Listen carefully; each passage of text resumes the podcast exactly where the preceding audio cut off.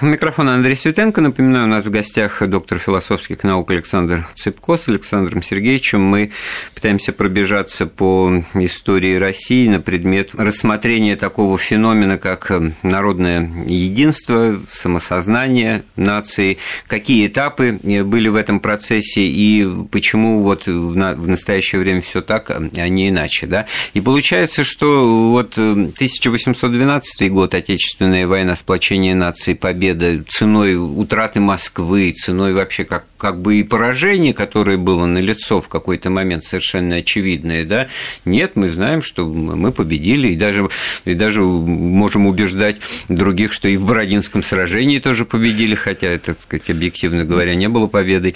А вот с 14-17 годом получается так, что как бы эта война изначально проиграна, хотя она отнюдь не провально начиналась, и все первое... Ну, и в конце концов, она и не вот. проиграна, строго да. говоря, потому что союзники ну, как... победили, да, Россия а мы как тоже победила. Россия, ее союзники а, победили, а, а Россия... Это уже проблема советского взгляда на русскую историю. Это же очень характерно, потому что все позитивное, ну, слава богу, э, что восстановили память о Отечественной войне 12 года, и тут надо тоже э, знать, как происходило. Э, довольно 20-я эпоха и Ленина, и после смерти э, Ленина, и даже когда еще Троцкий уже в 27 году уехал, это, э, посмотрите, Троцкого «Моя жизнь», он там пишет о России. Я жил в Кремле, но мне не хватало даже одной минуты, э, был около Царьколова, колокола, но мне не хватало даже одной минуты всерьез подумать о судьбе этой э, вечно несостоявшейся, вечно догоняющей страны. Вот кто пришел, кто пришел тогда. Ленин, власти, да. власти Ленин, и вся эта команда была э, такая. Вот, и поэтому, значит, Э, проблема состоит, ну, в данном случае меня интересует э, другое, что, ну, правильно, э, эпоха патриотизма, но надо прекрасно понимать, это имеет отношение, мы сегодня пытаемся убежать от сегодняшнего дня в нашем разговоре, но я все таки хоть немного попытаюсь. Понимаете, но отсюда иллюзия, и сегодня иллюзия. Если я слушаю бесконечно этого Проханова, я с ним спорю уже четверть века, и он, это утопия его, что раз взрыв патриотизма, то как раз благодаря взрыву патриотизма мы можем вернуться в мобилизационной экономике, все и как при Сталине, все дать дело строительству армии, готовить бойцов к сражению, ограничивать себя во всех, э, значит, э, жить на минимуме материальных благ и посвятить все служение и так далее. Но это утопия, ни у кого, ни у какого народа, да и в Советском Союзе не получилось.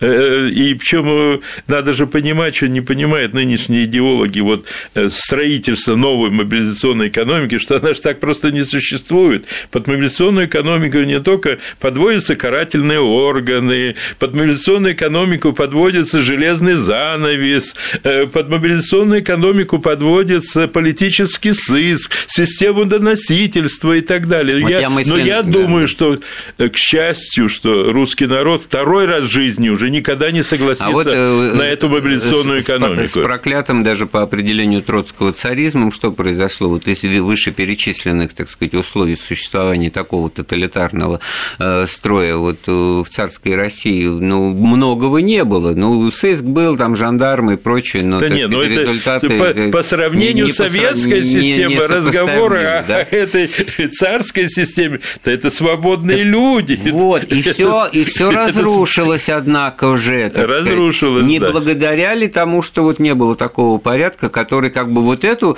э, оплошность, значит, вот Сталин и большевики, сторонники ну, жесткой руки вот устранили. А при... И поэтому-то сейчас в понимании истории как бы с одной стороны рука об руку идет, у нас соседствует в сознании Николай II и, Олег... и, и Ленин, и можно даже памятник ему в обнимку поставить, и мало кто удивится. Да? Ну, Величайшие это, деятели. Это, это проблема даже, это не проблема тоталитаризма и демократии, это проблема э, системы ценностей и особенности национальной психологии, и это еще проблема, о которой мы не... Кстати, меня поражает, что в 90-е к этому серьезно не относились, кстати, ни патриоты, ни либералы. Это проблема советского наследства. Оказалось, оказалось, что эта матрица советская, которая установилась и которая была довольно прочна на протяжении поколений, она осталась. Однозначная система э, отношения к революции, благо как торжеству. И самое,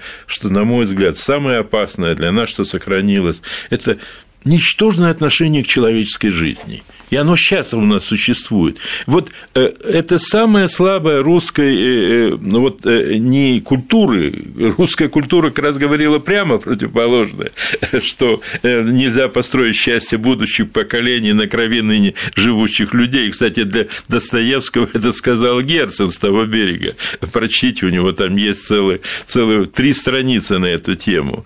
А в массе у людей и в нашем сознании, это, кстати, и сказывается и в отношении Украины, и в отношении того сейчас в наших отношениях. Ну вот осталось у нас умирать, э, жертвовать. Жертвовать, жизнь человеческая не стоит. Мы начинали с того, что вот э, понятие и понимание смысла народного единства, вот вы сейчас раз пять сказали слово «мы». В принципе, так сказать, понимание для всех это существует, то, что вы сейчас озвучили.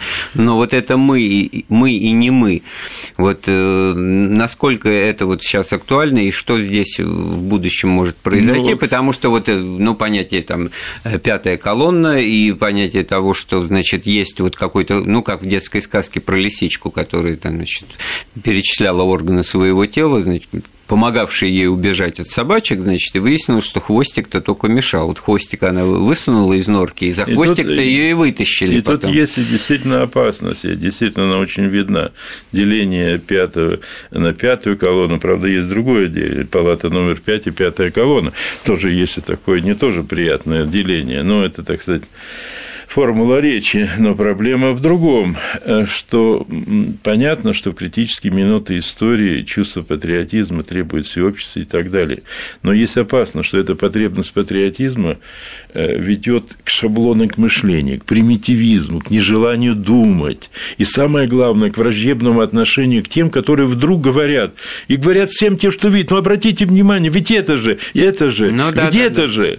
Э, и, а, Но... а ты нарушаешь нарушаешь это счастье, когда есть возможность ни о чем не думать, и ты уже воспринимаешься как враг. Я на себе это испытываю уже, уже ну, по, ладно, не конфликта. Не буду, да. Ну нет, ну это смешно, конечно, но тем не менее э, не так все это просто на самом деле. И вот в этом смысле мне думается, что вы правы.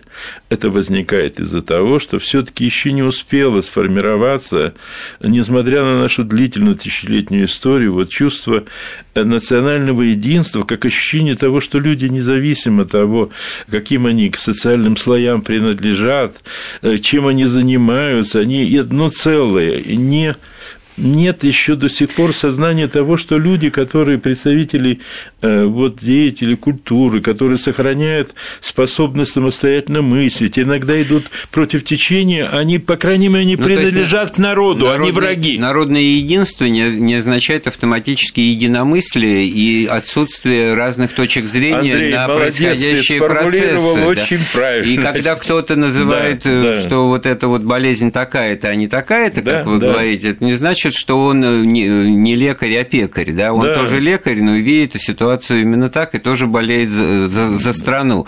И в этом смысле не меньший патриот. А вот на уровне отказа кого-то, кому-то в том, что вы, батенька, не патриот, раз вы критикуете власть, вот это, на, на этом детском, в общем-то, как в песочнице разговоре, мы, э, к сожалению, очень многое строится в современном, так сказать, процессе общественной ну, жизни. Тут, конечно, все это очень э, сложно, неоднозначно логично, потому что бывает русская история, когда вот эти пораженческие настроения зашкаливают, но и из-за того факта, что когда-то кому-то присущи пораженческие настроения и недооценка значимости и ценности там, национального и так рода, отнюдь не следует, что все те люди, которые э, критикуют власть, выступают или сохраняют право на собственное видение происходящего процесса, обязательно должны быть такими.